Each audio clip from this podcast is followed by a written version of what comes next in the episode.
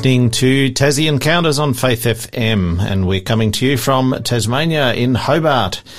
And uh, today we have Peter Watts in the studio. He's uh, been uh, speaking on a topic called Searching for Certainty, and we'll be continuing that discussion today. So, welcome, Peter. Thank you, Jason. It's good to be here. Good morning, listeners. Yeah, awesome. So, uh, today we'll be uh, continuing our topic with um, the question, Who do you trust? Mm. We'll, we'll come back to that. But uh, before we get into that, a couple of things. Now, we've been talking about the Live More project, which uh, is a health and well-being um, series of programs that uh, run for one hour per week, and it's really about improving our physical and mental health. Um, through different strategies and learning techniques and tips, and uh, seeing the world in a more positive perspective by uh, Dr. Darren uh, Norton. Is it Morton. right? Morton. Morton. Morton. That's the one. Um, so we've kicked that program off at Glenorchy, I think uh, Tuesday. You, yeah, Tuesday you night. I was there. That? Yeah, it was excellent. So um, yeah, the, the, first program was on Tuesday. There's uh, another event occurring at Rosny on the 5th of June at 4 p.m. That's a Saturday afternoon. And uh, so if people still are interested in uh, registering for the uh, Rosny Live More program, they can do so at is it Elia Wellness? I think is the yes. But if if you text us in on our show number zero four double eight double eight zero eight nine one, if you text the word Live More, it gives you the exact web address. Terrific. It will send you a message back and give you the exact web address where you can go and find the dates and find the registration. Give that number again, Jason. Zero four double eight double eight zero eight nine one. Put that in your phone, store it, write it down, put it on your fridge wherever you want to put it. Um, Memorize it memorize it. I tell you what, I've memorized it because I say it every day, several times. So it's in my head now. Um, so, and we've got programs running in Devonport, uh, Launceston, Waratah, Margate, Wynyard, uh, Rosny, as we've just mentioned, and Collinsvale as well. And all of those programs are still available to register if you are interested. Mm-hmm. Um, now, Peter, just um, we've got to know you a little bit. We knew that uh, you were born and grew up in the UK. Yeah. And uh, we know from last week that um, you had a bit of a passion for football, but we call it soccer. Yeah. Uh, As and, many uh, English people do. so, um, yeah, tell us something else interesting about yourself. Hmm. Well, I suppose, um, as I mentioned before, uh, when I was growing up in the UK, I didn't have a belief in God. In fact, uh, I would have called myself an atheist from my mid, you know, mid teens to mid twenties. Um, but I uh, used to watch a lot of sci-fi. I sort of grew up on sci-fi, so things like Star Trek, Star Wars, Doctor Who, all of that kind of stuff. I was very, uh, you know, interested in, and it was fascinating to me when I did come to the Bible um, to read some of the stories in the Bible. You know, I think part and parcel of our program as, as, we roll out this particular subject of searching for certainty, we'll talk about some things in the Bible that maybe people didn't know were in the Bible. Um, and uh, certainly that was the case for me because I knew next to nothing about the book. And um, yeah, to discover a lot of the things that are in the Bible. And so some of the concepts that you see in, in sci-fi or whatever are, are borrowed from the Bible. And, um, it, that was interesting to me. You know, as I was reading through, I'd say, Oh, I recognize this. I've seen this before. Mm. And, um, yeah, a lot of the, um, you know, some incredible ideas that you find in sci-fi, uh, are, you know, original stories from thousands of years ago. So are you what they would call a Trekkie? Star I don't Trek, think, a Star well, Trek fan. yeah, because kind of interesting. or different I remember watching Star Trek with my dad and my yeah. brother growing up when we were kids, and uh, so dad would watch that, and we would watch it with him. And then I think, um, you know, I remember going in 1977 to watch the original Star Wars. I think I was 11 years of age. Yes. Um, and I went with a friend, and that was uh, an interesting experience. And, and you know, I had, you know, was very into Star Wars, every, you know, since that time. And then Doctor Who was just something that British kids uh, watched. Doctor Who, yeah. You know, I could never get idea, into Doctor Who. I, I, watched a few programs. yeah, yeah, yeah. Well, you know, it, there is uh, some really silly ideas, and then there's some interesting ideas. But mm. um, yeah, what, what's you know, once I um, started reading the Bible, I saw things there. I thought, oh, okay, they, they you know they've borrowed some ideas from here. Yeah, interesting. Well, um, today's uh, episode is Who Do You Trust? Um, mm-hmm. We'll start with just a recap of our um, past events, our past episodes, mm. and uh, just a reminder you can catch up on those past events by using the Faith FM website or the Faith FM app, which you can get from the Google App Store or the Apple uh, App Store.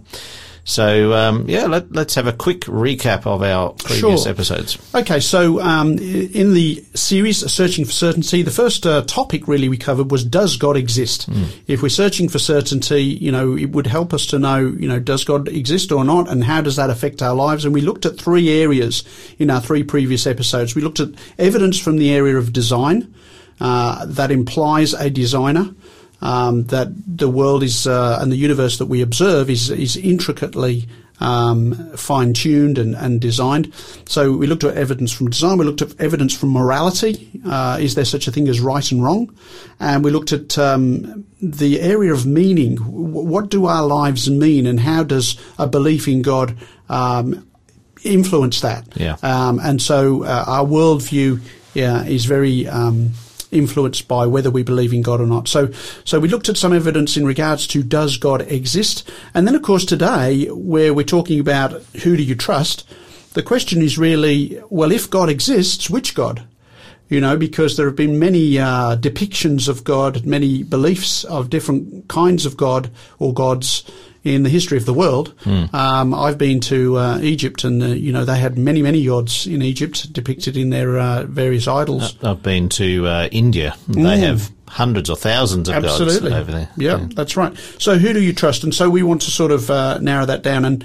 Uh, we have sort of hinted at already in our previous programs that we're talking about I my belief is in the God of the Bible, mm. and I believe that um, because I think there are reasons for that. But when we talk about the question of trust, who do you trust? We live in a very interesting time of Earth's history because uh, in the Western world, um, the Oxford English Dictionary, they, they have a word of the year each year. Mm-hmm. And their word of the year in 2016 was post-truth. Post-truth. Now, I don't know if that's two that's words yeah, or... I was going to say that sounds more like two words, words but yeah. it's got a hyphen in, in, in there. Mm. Um, post-truth. And the idea that we live in a post-truth environment. In other words, what... Uh, what you believe is truth and what I believe is truth may not be the same thing, and therefore there's no common acknowledgement of what is truth. Well, there's no absolute truth. No absolute truth. And and it's it's almost as if people can make their own truth. If if right. you tell the story enough, mm-hmm. it becomes truth. Right. You know? So so we live in a post-truth environment from 2016 onwards, at least, and then the the following year, the Collins Dictionary had their word of the year in 2017, which was fake news. Yeah. and again, that's two words. I'm sure uh, President Trump uh, in the US had something to do with I'm that. I'm sure he did, but the reality is that that, that has become a very common phrase, mm. and um, so the question is, you know, who do you trust? Now, a lot of people today obviously get um, there a lot of, you know I was talking about this with somebody yesterday. There is more information available to me on my phone than I can read. There's more information available to me in a day than I can read in a lifetime. Mm. Right? So we, we are saturated with information, but um, how much of it do we trust and how much of it is helpful? And how, um, how do you discern good information correct. from poor information? Yeah, and you know, obviously, a lot of our information today comes from social media as well, mm. and there could be uh, very well-intentioned very sincere people posting various messages on social media, but how do we test their veracity? How do we determine who to trust. Mm. Uh, because again, some people might be, and we, we know there are a lot of scams out there where people are deliberately trying to deceive you and trying to manipulate you.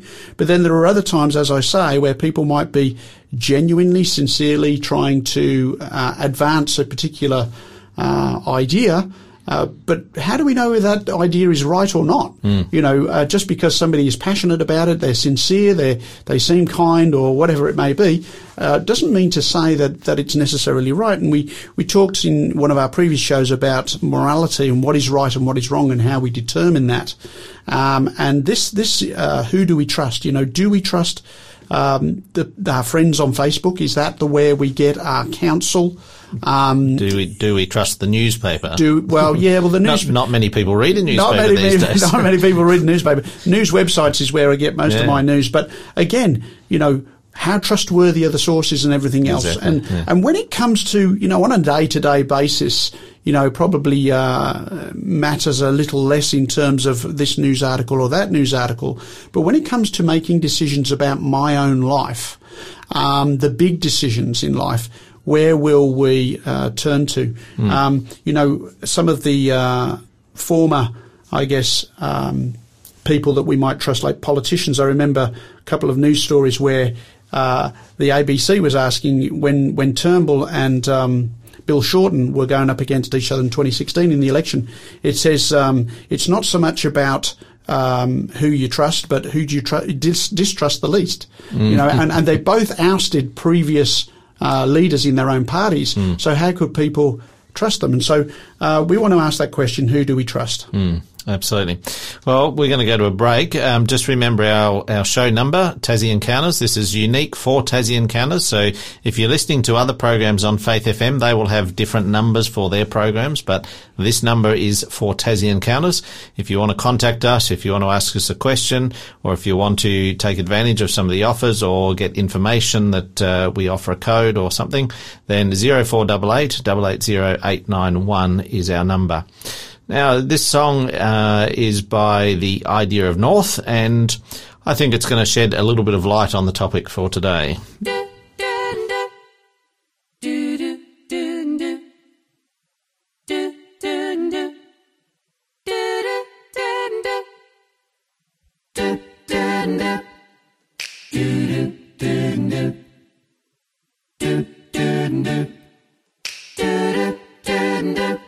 Wherever God shines light on me, open up my eyes so I can see. When I look up in the darkest night, then I know everything's gonna be alright. In deep confusion, in great despair, when I reach out for Him, He is there. When I am lonely as I can be, then I know that God shines His light on me. Heals the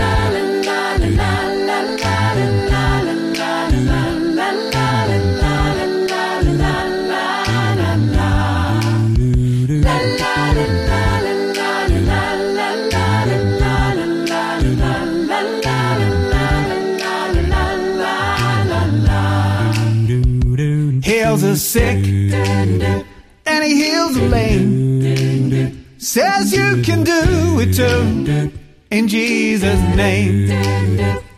Yes, he'll lift you up and turn you around. And he'll put your feet back on higher ground. Reach out for him, he'll be there. Can share. Oh, you can use his higher power any day, at any hour. Heals the sick, and he heals the lame. Says you can do it too, in Jesus' name. Yes, he'll lift you up and turn you around. Put your feet back on higher ground.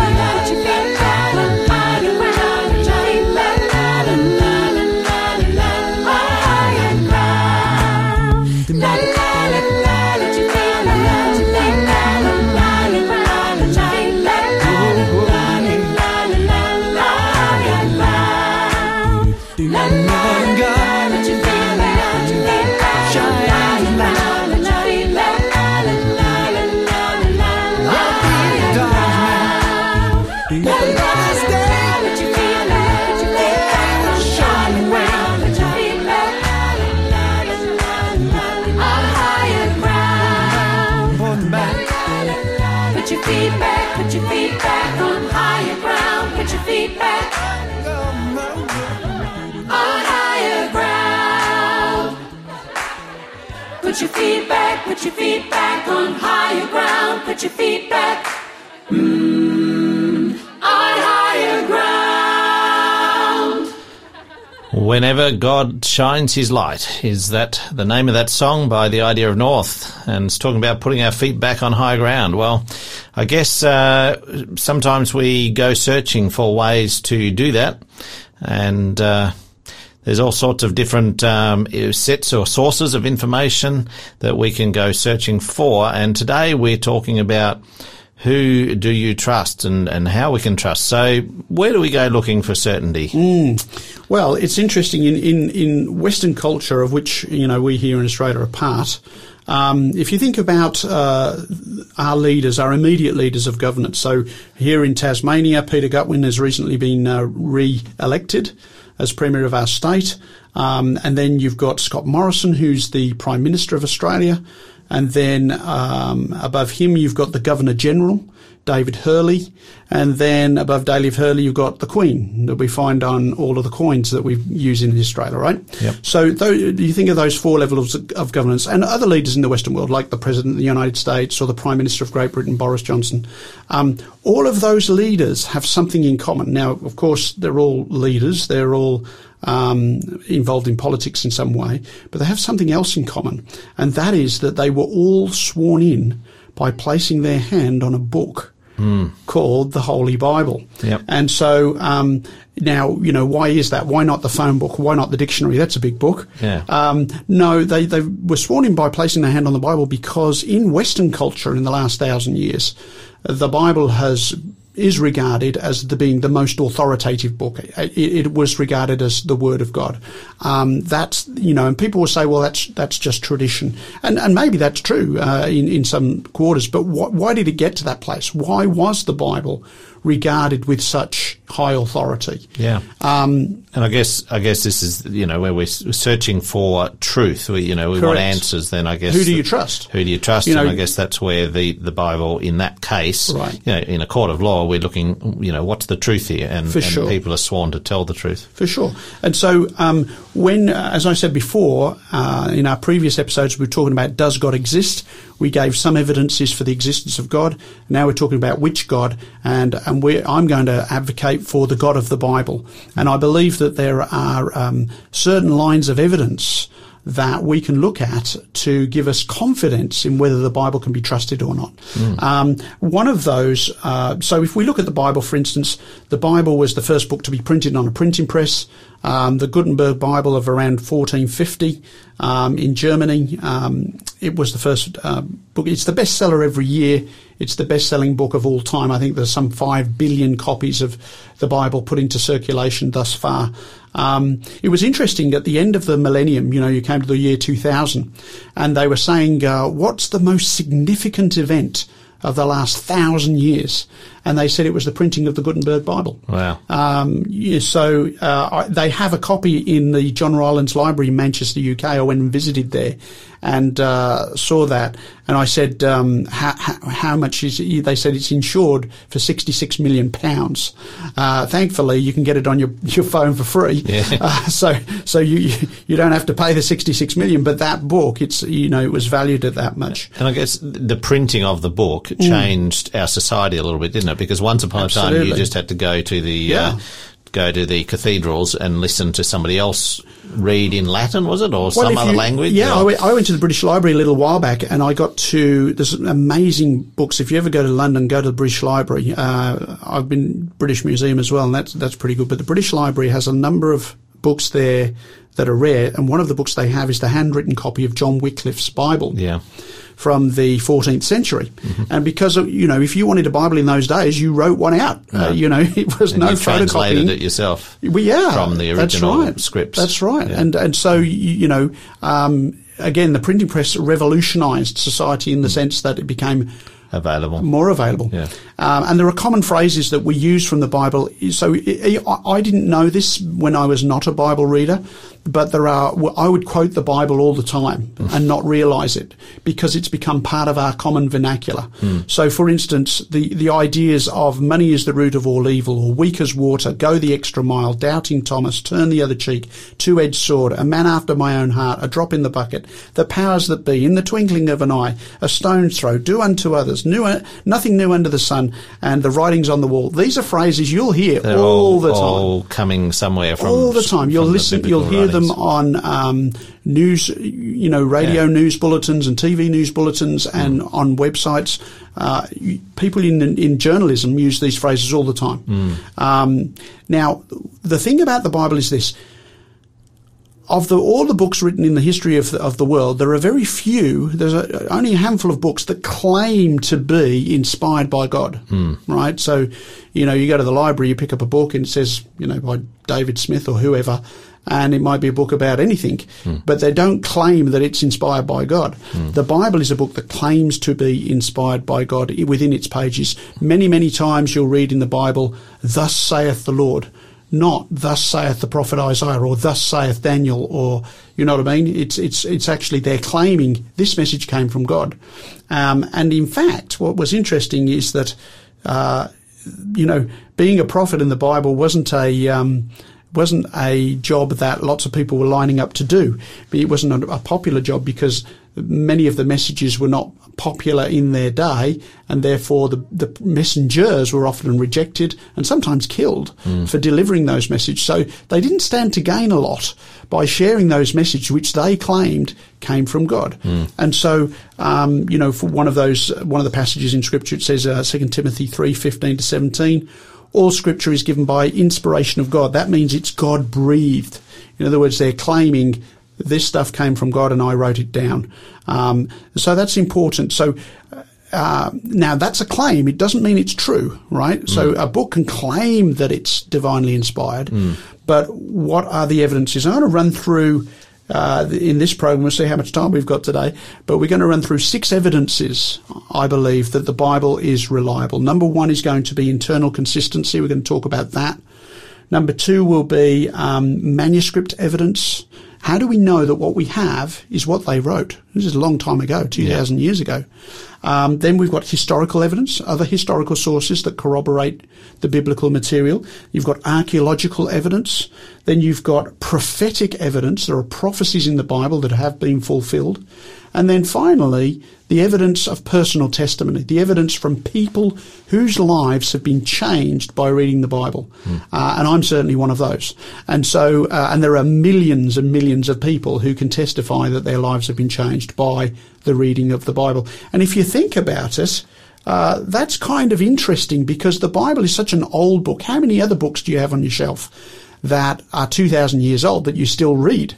Uh, you know, and, you know, you think about the, the broad appeal And of the of Bible. some some of that is actually older than that. Like Well, of we- course. we've got the, the new part Yeah. of the Bible, the New Testament, which is younger. But Yeah, so 2,000 years ago it was completed just Yeah. about, and then three and a half thousand years ago Some was of the when it was first, yeah, first exactly. started by Moses. So um, the Bible is read by young people and old people. You can find young people and old people who read the Bible Hmm. in pretty much every country of the world. It's been read by people from vastly different areas. You will find people in Manhattan who read the Bible, and you'll find people in uh, rural Africa that read the Bible. You know, um, it's it's so to be to have that appeal over all of time and over all of geography and of all over all of culture is kind of very special indeed. Why would this book still be relevant?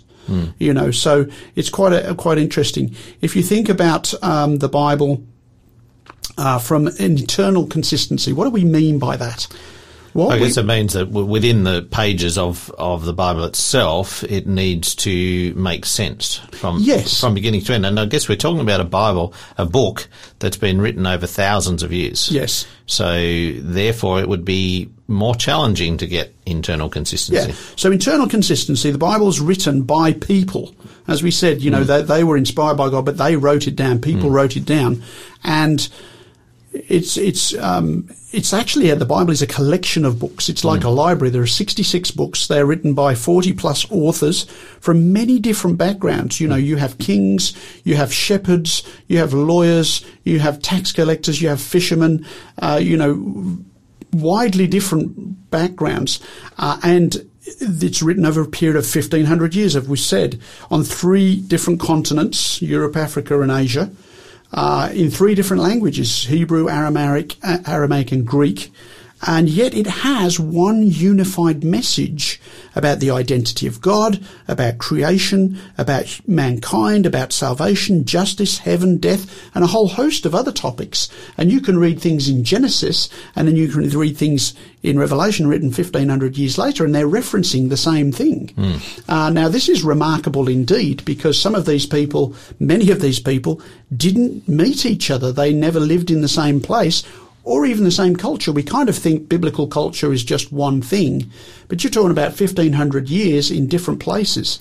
And so, and I guess people would think typically that um, you know as as science and uh, new information has come to light, then then of course we can discard the old stuff. Mm-hmm. You know, I'm saying generally in society, as new information comes to light, we we put aside Right. the old stuff. No, but, that's a but good there's point. something special about this book because it's it's still there, Still relevant and it's lives. still relevant. it's talking about the and, human and I know many people are trying to put it aside, For sure.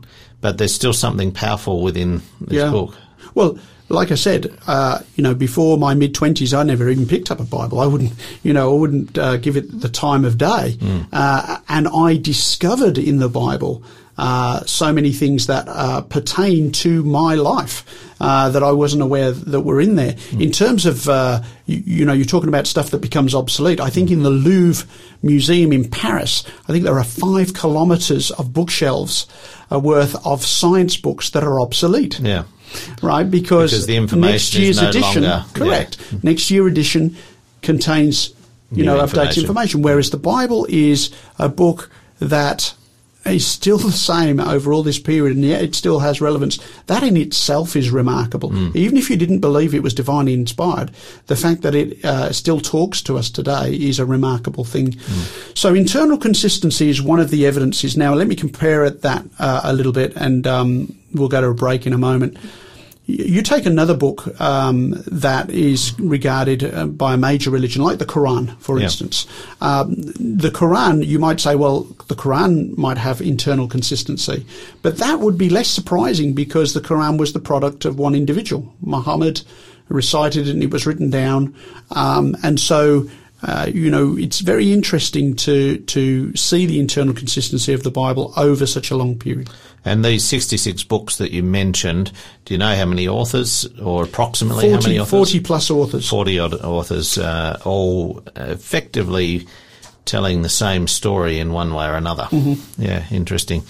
Okay, let's uh, let's take a break now. Uh, this is a, an old old song from I guess the uh, 60s, I guess, um, but it's got a it's got an important message. It's called "I Believe," and uh, this version is by B.J. Thomas.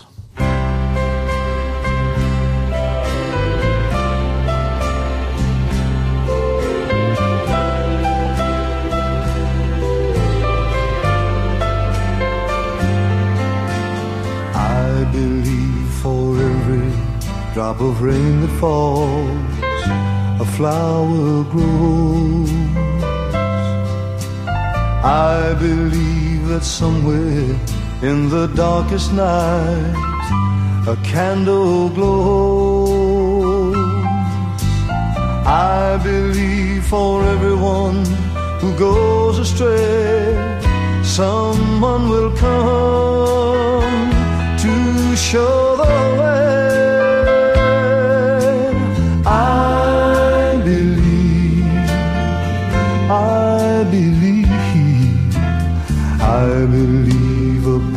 Storm, the smallest prayer will still be heard. I believe that someone in the great somewhere hears every word. Every time I hear a newborn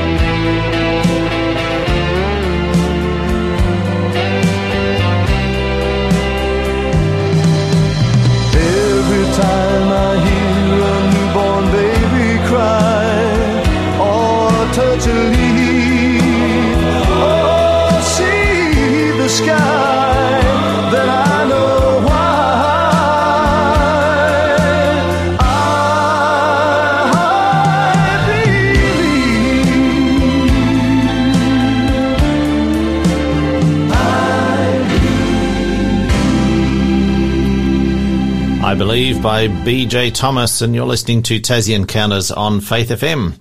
And uh, we've been talking with Peter Watts about who do you trust. Now, before we go on with our program, I just want to share a little bit about the offer that we've got for today. It's a book called Hope for a Helpless Planet. And uh, I'll give you the number again that you can text in uh, later. I'll give you the code. It's 0488 880891. Now, Hope for a Helpless Planet, you know, there are many people, I guess, uh, today, Peter, I'm going to engage you in this little discussion. Um, Hope for a Helpless Planet. You know, people are, are perhaps fearful of the future. Sure. Perhaps um, there's the, all this top, top uh, talk about the doom and gloom of Sure, uh, climate change and, and- the pandemic and all this sort of stuff. Um, you know, particularly this. Uh, you know, we've got 12 years to fix the climate, or otherwise we're doomed. You know, it's all pretty negative stuff, and it's not. It's not. Uh, uh, it's not something we want to uh, think about It's in a way. hopeful. It's Yeah, not hopeful, right. and well, so a friend of mine once said, he said, you can live weeks without food, days without water, minutes without air, but no time at all without hope. yeah, absolutely. And, and I really believe that uh, that's true. And um, you know, we there is not a lot of hope if you look outside uh, in terms of you know what's coming at us in the news. The news is almost always negative. Yeah. Uh, somebody got murdered, somebody got mugged, that, you know, whatever it may be. And, um, y- you know, you're looking for, well, what, what keeps you going? And, um, obviously we're talking here, the search for certainty. I believe the God of heaven and the God of the Bible has a message for us that keeps us going. And this book really talks about that message. It's Yeah. Hope for a Helpless Planet. It talks about, you know, the future. It talks about what the Bible actually talks about, Mm. you know, what is our plan for the future. So I'll encourage you to text us in later when I give you the code, uh, Hope for a Helpless Planet. And it, go, it goes back to what we talked about in one of our previous episodes, where we were talking about the existence of God and what difference does that make. Um, it really answers the four core questions that human beings ask, which were, which ask, which is, where did I come from? Who, you know, essentially, who am I? Why Is am that- I here? yeah, why am I here? And where are we how do I? How should I live? And where are we going? Yeah. Well, those four questions, uh, God answers in abundance. So. Yeah, yeah, awesome. Okay, well, um, now we're talking about the uh, the Bible and internal consistency, and you want to keep uh, talking a little bit more. Sure. about that?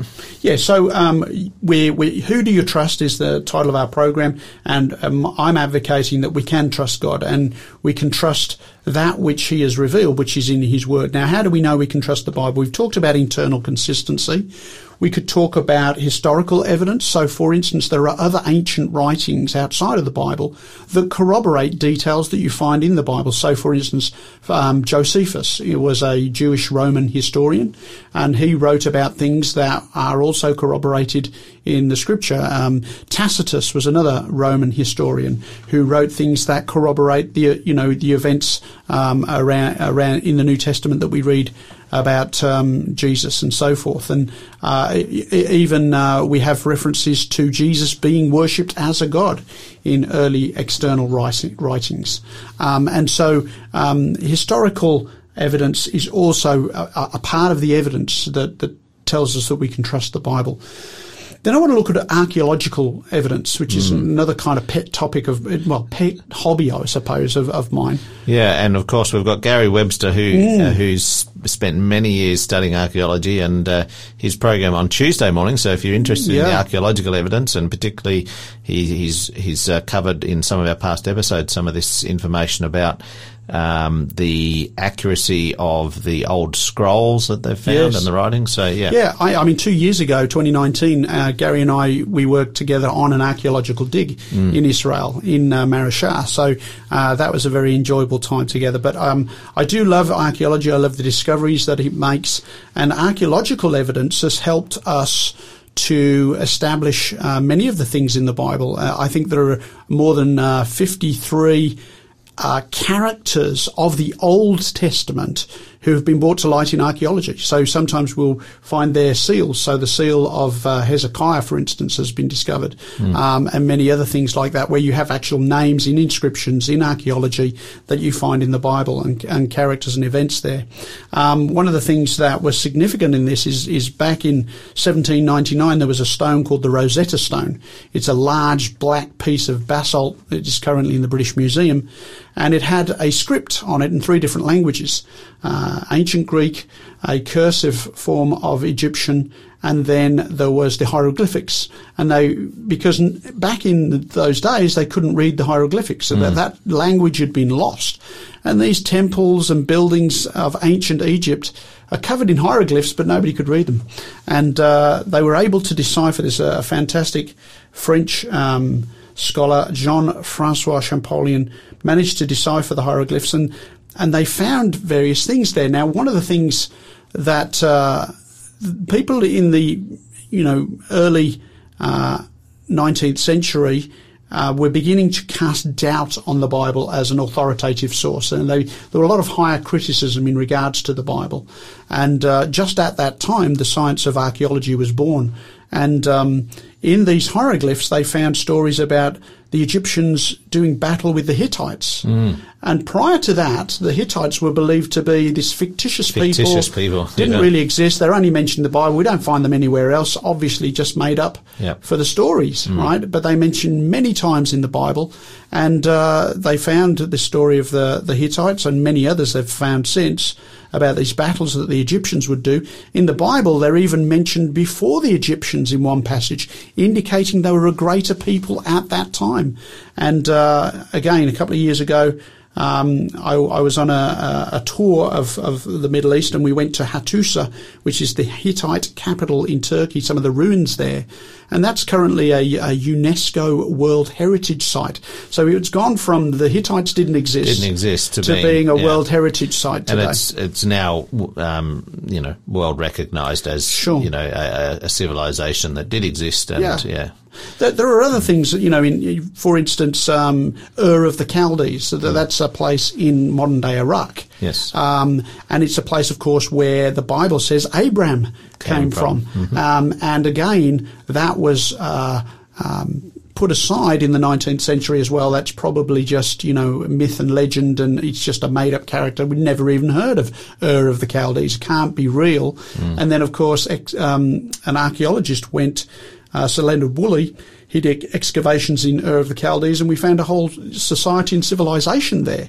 And they said, oh, well, maybe Abraham really did exist after all. And there have been many of these kind of things. A more recent one, um, in 1993, there was a slab of stone uh, found in uh, Dan, Tel Dan, in the north of, of Israel. I've visited that place as well. And they found this slab of stone that contains the phrase, the house of David. And what was interesting about that, there was a skeptic of, of the Bible, an archaeological skeptic, who said just one year earlier that, that we found no evidence that David even existed as a person. And a year later, they find this slab of stone. And uh, there are now other evidences they believe that they have David's name there in archaeology. So it's becoming a bit harder to dismiss the Bible as just simply a, a set of stories and myth, you know, mythology, um, legend sort of thing. Yeah. Uh, So- so because this we're, we're now getting actual evidence evidence, set in stone, historical evidence Exactly. written on tablets and Correct. stone. And, yeah. Correct. So, so you've got, um, you know, we've talked about internal consistency, historical evidence, archaeological evidence, and when we come back, we'll talk a little bit about um, manuscript evidence. manuscript evidence. Okay. Um, we, we're talking about the Bible as, uh, you know, the, the, the scriptures that uh, have been trust. around for many, many years.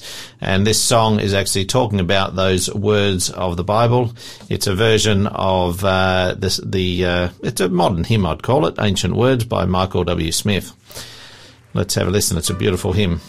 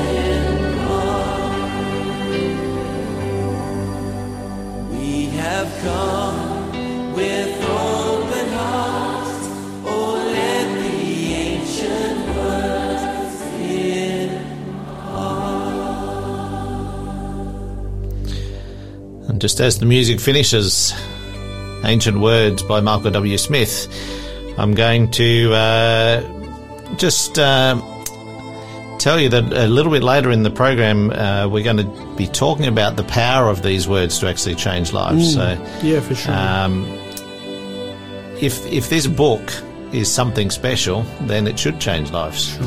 And uh, we're going to talk about that a little bit later. But uh, before we do, I promised uh, we'd give you this code for today's book. And remember, today's book is titled Hope for a Helpless Planet.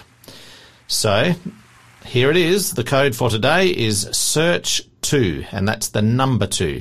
Search 2. No spaces, just search 2, and you can text that into 0488 880 891. So text that in 0488 880 891, the word search 2, and we will get you this book, Hope for a Helpless Planet, out to you.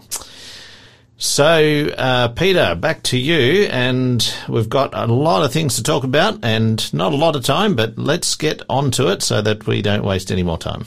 Yeah, okay. So we were talking about various evidences uh, for being able to trust the scripture, and, we've talked about internal consistency, historical evidence, we've talked about archaeological evidence. Many people say, well, can we really trust the Bible from a manuscript perspective? You know, the Bible was written 2,000 years ago.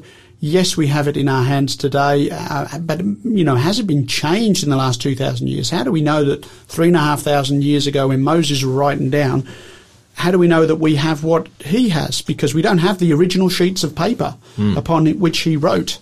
Um, and that's, you know, because they would write on scrolls and, and paper um, deteriorates over time, especially if you use it a lot.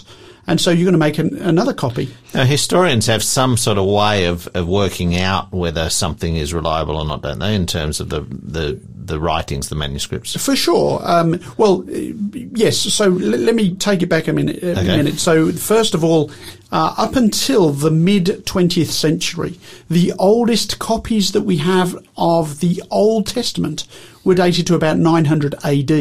That is to say that the Old Testament was completed about 400 BC. So you have a, a 1300 year gap Yeah. between when the Old Testament was completed and the actual pieces of paper that we have. All right. That's a large gap. And people would say, well, how do we know? And this is again where, you know, some of the higher criticism would come in. How can we be sure that what they wrote is what we have? Um, and then in 1947, a young uh, goat herder, Mohammed edh-Dhib, was uh, walking his goats through a place called Qumran on the um, western shore of the Dead Sea. And uh, one of his goats, I think, must have ran into a cave and he was throwing stones into the cave to try and chase out his goat. He heard the sound of shattering pottery. He went to explore. He thought, maybe I've found treasure. and he really had, but it wasn't the treasure he was looking for. He Uh, didn't realise how valuable it no, was. No, he was hoping for gold or gems or precious Yeah. stones, but he found scrolls, and uh, he really didn't think that they were too valuable. And uh, you know, he uh, took some down to the village and so forth. But eventually, their value was discovered, uh, and they were collected and preserved. And what they found there were um, two thousand year old copies of Old Testament books. So there were basically three kinds of things that they found in the Dead Sea Scrolls. All of the Old Testament books were found in uh, in full or in part, except the Book of Esther. Um, there were biblical commentaries on Old Testament books, psalms and hymns, and there were also sectarian material belonging to the Qumran community itself. And what is believed to have happened is uh, when the Romans came through uh, that land and they destroyed Jerusalem in AD 70, uh, they were concerned that they would lose their precious scrolls. So they So stored them, them in a up. Cave, expecting to come back later to get them, and obviously they never, Never returned. yeah. And so we have discovered them. And so those Dead Sea Scrolls have been examined and they're compared with what we have in terms of the text that we use for the scriptures. And uh, it's been remarkable to see how accurate the Dead Sea Scrolls are compared to the manuscripts that we have for our Bible because they would have certain rules. They would wash before that they would write out the scriptures and they would count to the middle word and the middle letter of a page and check it with the previous page to make it was correct. And if they made a mistake, they destroy it, take another bath and start again. Hmm. Because this is, they, this is not just a novel they're writing. It's not the shopping list.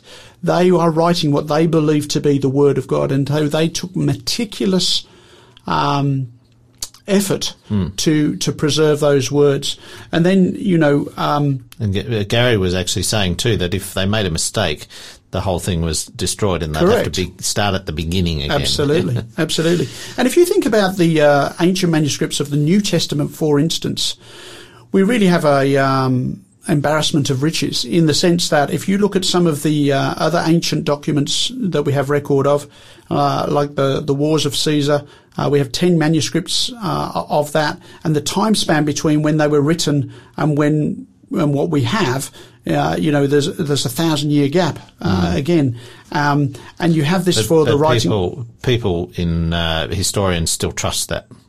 Yeah, of course. Well, as- as, exactly. you know, as- well, they still believe it's the writings Yeah, uh, of Caesar right, and the, yeah. and Plato, for instance. Um, we you know the writings of Plato, but there are only seven ancient manuscripts upon which those are based. Hmm. Uh, Tacitus, we've mentioned before, a Roman historian, eight manuscripts upon which that is based.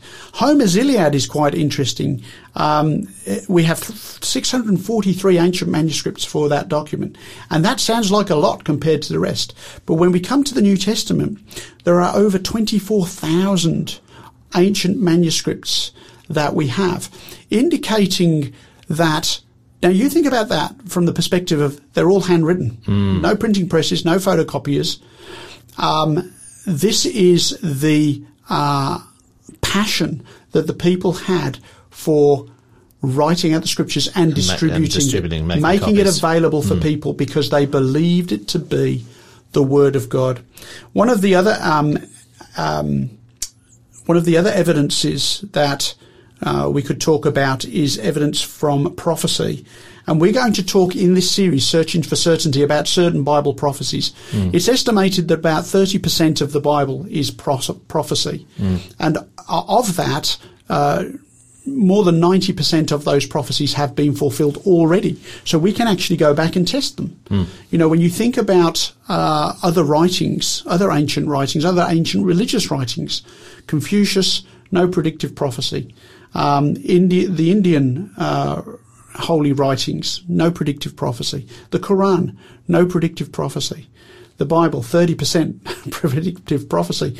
And I believe that in part that is because you can only predict the future if you actually know what the future is going to be. And God claims to know that in advance. So we're going to look at some of those prophecies in a later part of this series. But probably the, the sixth evidence that we're going to look at, um, personal testimony. That is the evidence of millions of people's lives who they claim those that their life has been changed by the message of the Bible. And that's remarkable for a book, as we say, that's so old uh, and yet has been applicable to people's lives throughout the centuries.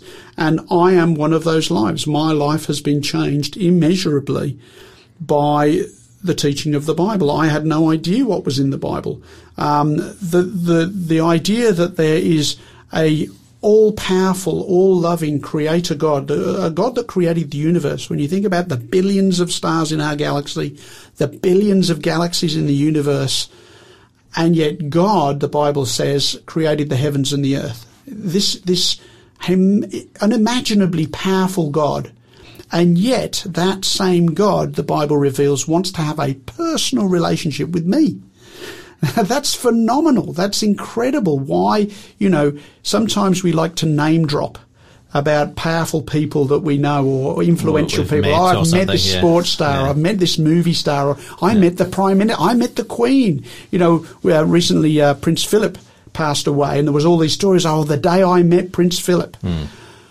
This is the God of the universe. This is the God who made everything according to the Bible. And it says he wants a personal relationship with us. And to demonstrate that, the story of the Bible is that God himself came down to earth in the person of Jesus Christ in order to live with us, to move around with us, to show us, to reveal to us what God would be like. Sometimes, I, you know, you, we might think, You know, I wonder what God would be like. If God was a person, if God was a human being, what would he be like? We don't have to guess. God did that 2,000 years ago in the person of Jesus. And uh, it's those, those lives that are changed that is one of the more powerful evidences for the authority of Scripture, the, the, the book that you can trust.